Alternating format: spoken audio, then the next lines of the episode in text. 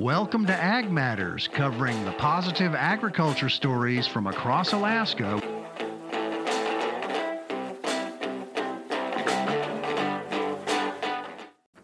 Welcome, friends. This is your host, Cody Beus for Ag Matters Radio. Today we've got Janet Dinwiddie, Pyrah's Pioneer Peak Farm. Did I say that correctly? That is correct. Yeah. Nice I didn't. job. I didn't want to add something in there. I was like, there's a lot of peas going on, but No, it's good. You're good.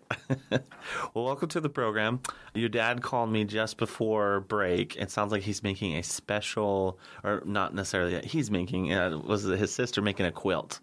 Oh. And he needed an FFA emblem, so we were able to oblige him with that and Oh, get him that for his his quilt. That yeah, it sounds like he's making. Sounds like it's kind of a lifetime achievement quilt. It's got a lot of different things on there. Yeah, yeah, it's really cool. Some of the different things that he's accomplished. They have patches for, you know, forestry or the other things, FFA things that he has done throughout his life. So it's Mm-hmm. pretty cool. Yeah, so that was always fun. And I know you're you're a former F- Palmer FFA alumnus, correct? Uh, well, I'm former Palmer, but I actually was never in FFA, Oh, Okay. believe it or not. he didn't. Mr. Burberg didn't rope you in. no, no, I had he some tried. I'm sure. were, but yes. I was not able to do that. Well, great. Enough about FFA. We can move on from that. but what? Gosh, what?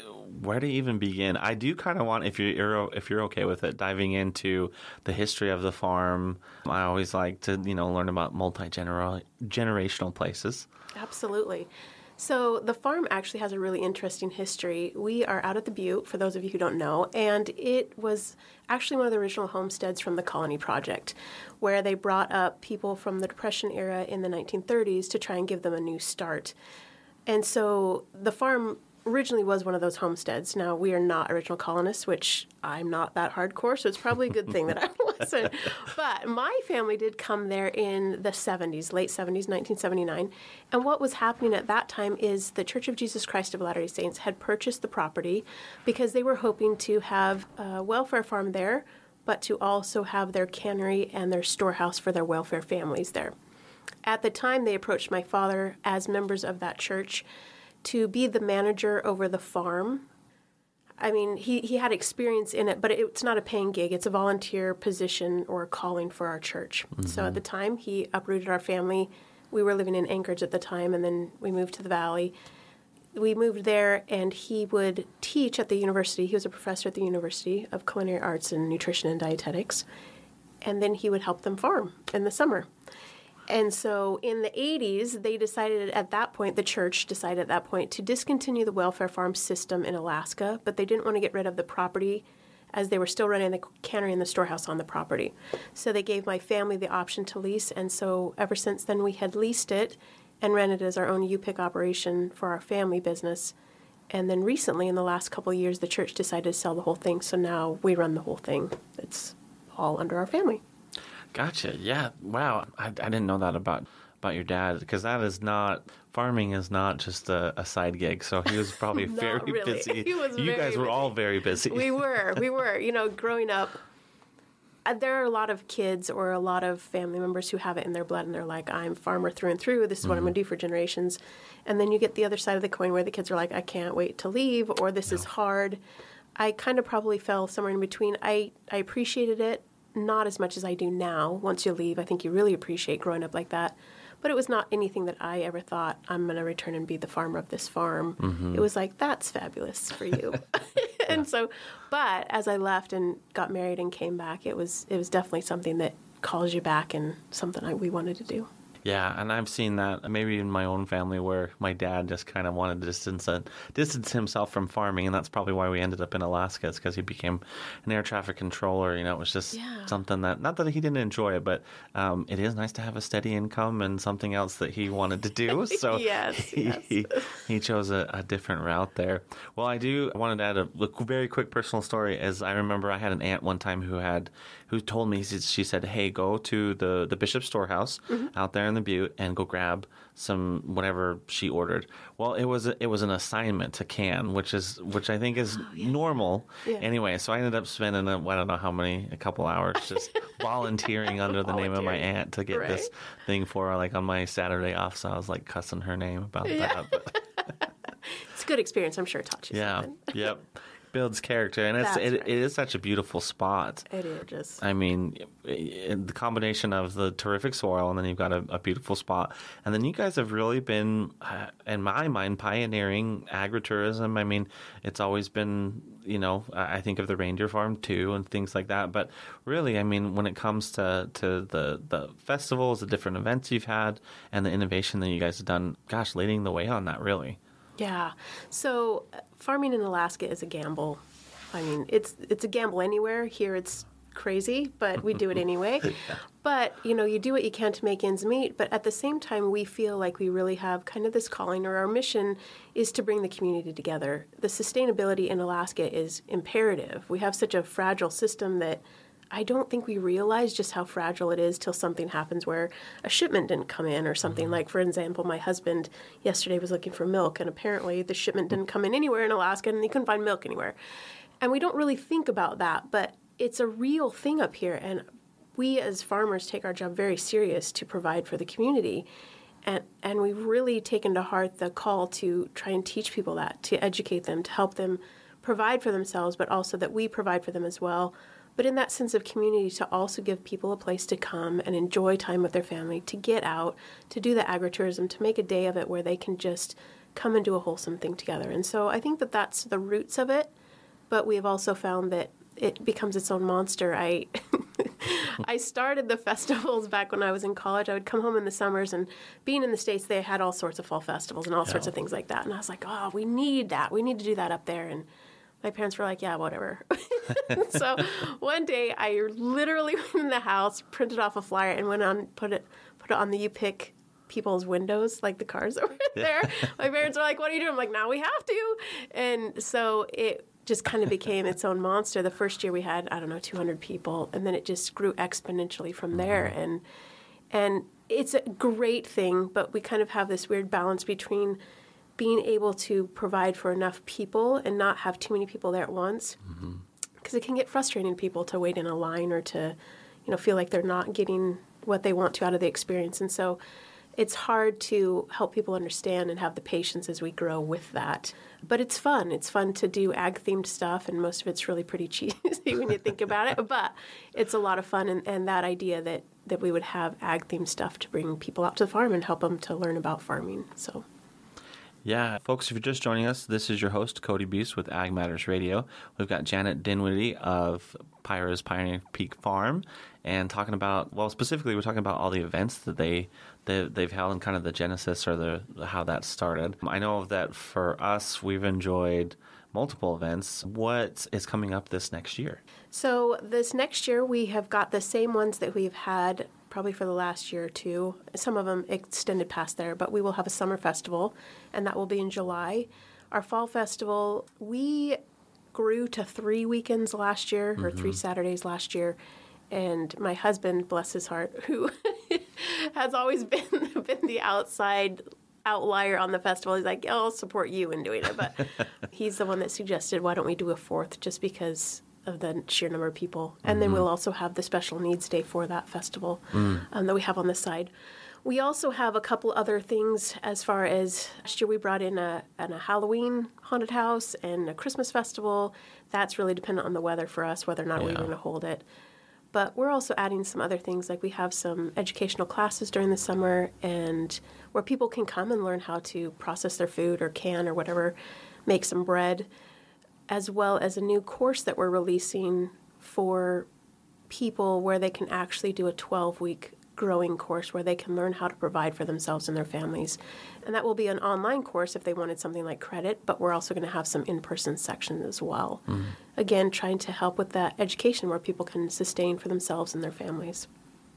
Yeah, and what's the easiest way for people to get more information about the events and classes? That classes is a whole nother aspect. Um, I didn't know you guys were doing that. Sounds really exciting. Yeah, the problem is we just keep coming up with ideas. My husband Yeah. hates when I go, guess what? Or I've got this. And he just goes, oh, okay. No. So uh, most of the information is all online. Facebook is a great way just to kind of come up with what's coming up new or in the just new f- or near future. Our website also has some pretty good information, but those are the best ways. Or you can even email us. That's a great way to find out as well. Yeah, well, the fall, fall festival it seemed. I think you guys maybe was it limited ticket sales for the for the days because man, uh, they it, it was it was packed, but not Disneyland. I'm not enjoying myself packed. So like you could you could do everything you wanted to, but there was a good crowd. Yeah, yeah. So we try to. You want enough people there where you're enjoying it and you kind of have that fun, friendly atmosphere and not mm-hmm. too many. And that's always a delicate balance for us.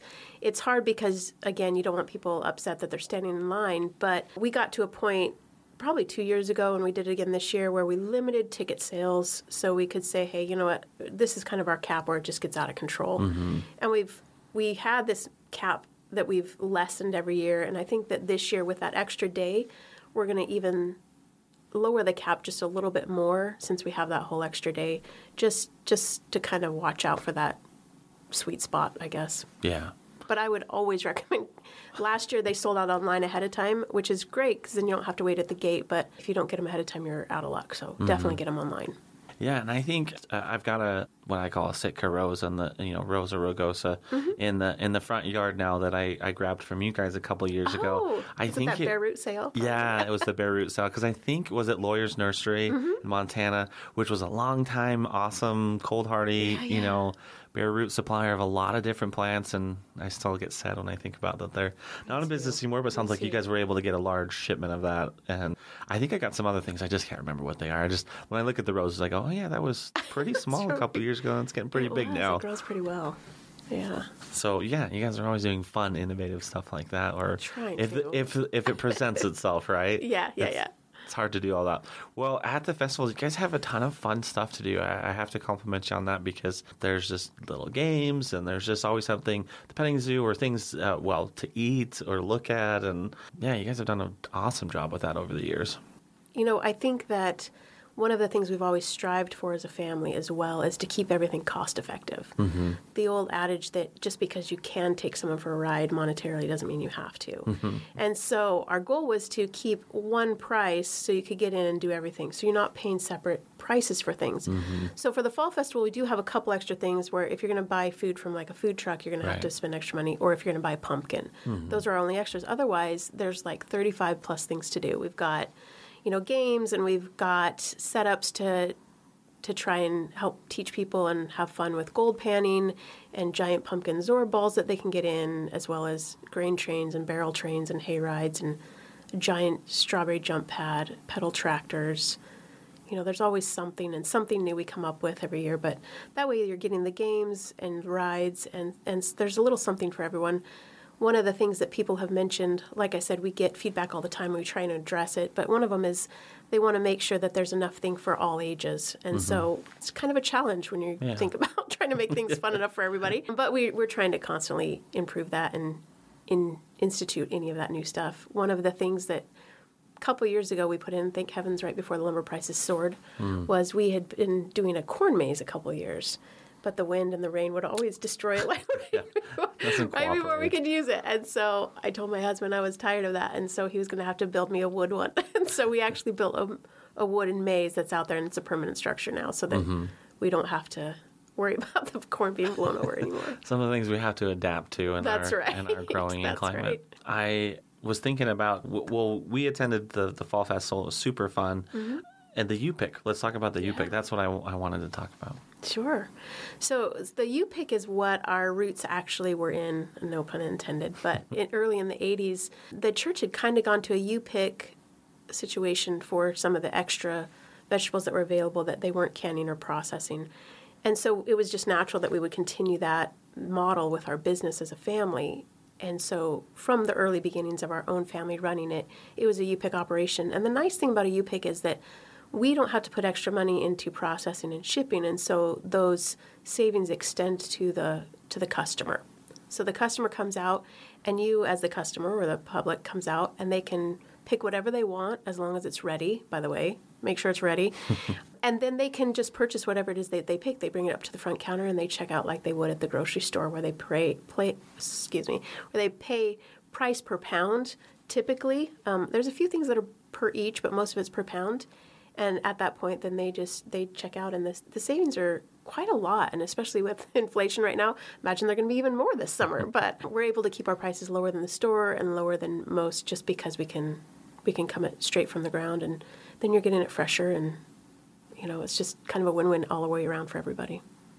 Yeah, and I see the different events and things. I see a lot of longtime Alaskans, and then you see military families that are just they they want to see something new about Alaska and kind of enjoy that. So I think everybody feels a little bit like, yes, it's it's Pyrah's Pioneer Peak Farm, but it's also their farm. Like they feel like it's a place that they belong and, and something that they have memories with, or new memories, or multi generational memories. Yeah, I think that too. We see people familiar faces all the time, and it's and it's so fun every summer to see people you haven't seen throughout the winter. Or, you know, I'm thinking of a family in particular. Hopefully, I'm not calling them out. I'm not going to say their name. But there was someone that I can remember as a, a child or as a young person myself, where there was a mom and a family, and she came out with a set of triplets, and she'd push them around in a triplet stroller out there.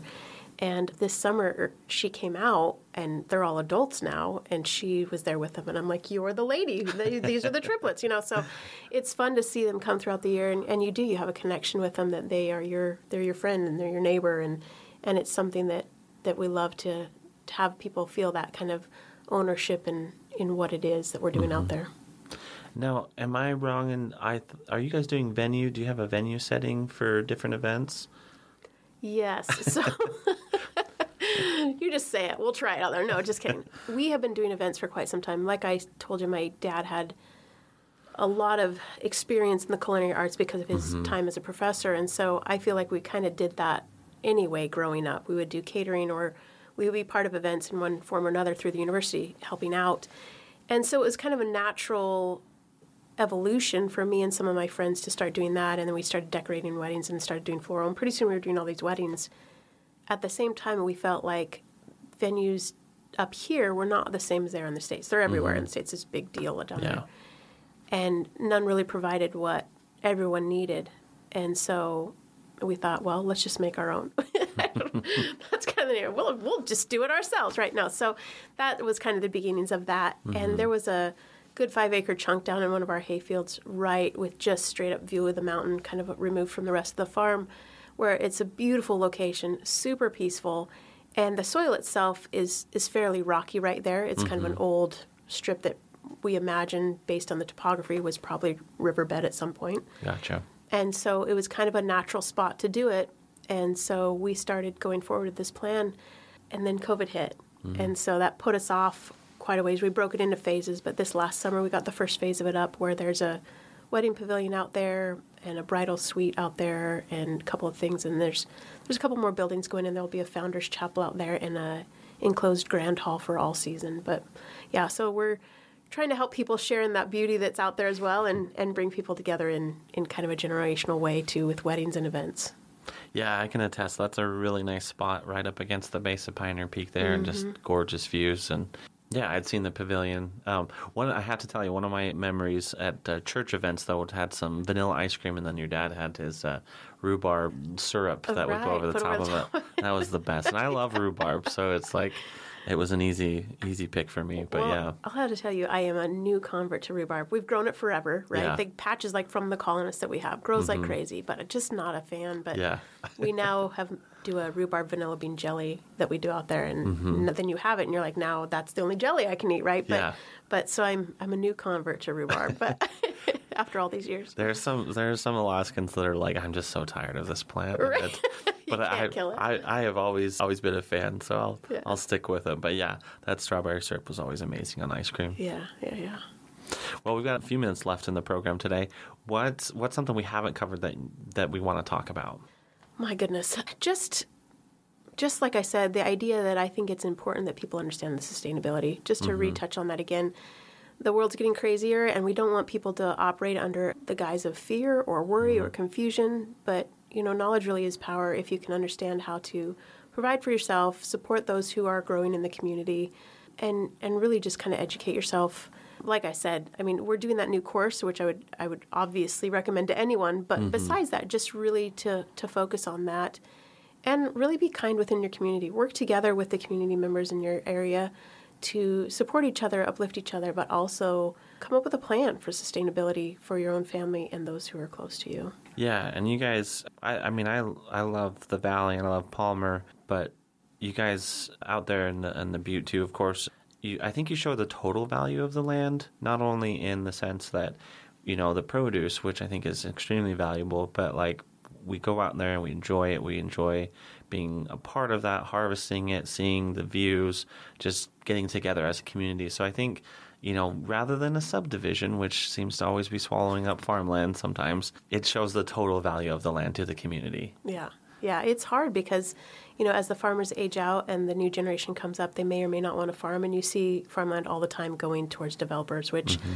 you know, is a real thing and it's yeah. a real concern. And and I don't certainly don't blame agricultural families, you know, as they do you know where where do you support your family and where can you put in the time and effort or where do you need to move on? And so i, I understand mm-hmm. those who need to do that or do do that but certainly we don't want all the farmland disappearing either. Yeah. That would be hard but it is. It's a it's a way that we have to to use all the land and we're grateful for that opportunity. You know we've got the upic we've also got csa boxes for those who mm. may not have the physical capabilities to come out and pick their own. The csa boxes for those who don't know it's a subscription service where you can for 10 weeks out of the year, go to a pickup location and pick up a box so you have fresh produce. And so that's another option too to try and just get to as much fresh produce out there as possible. Yeah. Uh, are you guys doing strawberries as part of the U pick, or is that kind of a seasonal decision you guys make? Well, the strawberries were originally grown as a U pick option, mm-hmm. but the problem with that is anytime we announce that we're letting the strawberries be open, yeah. it's like locusts.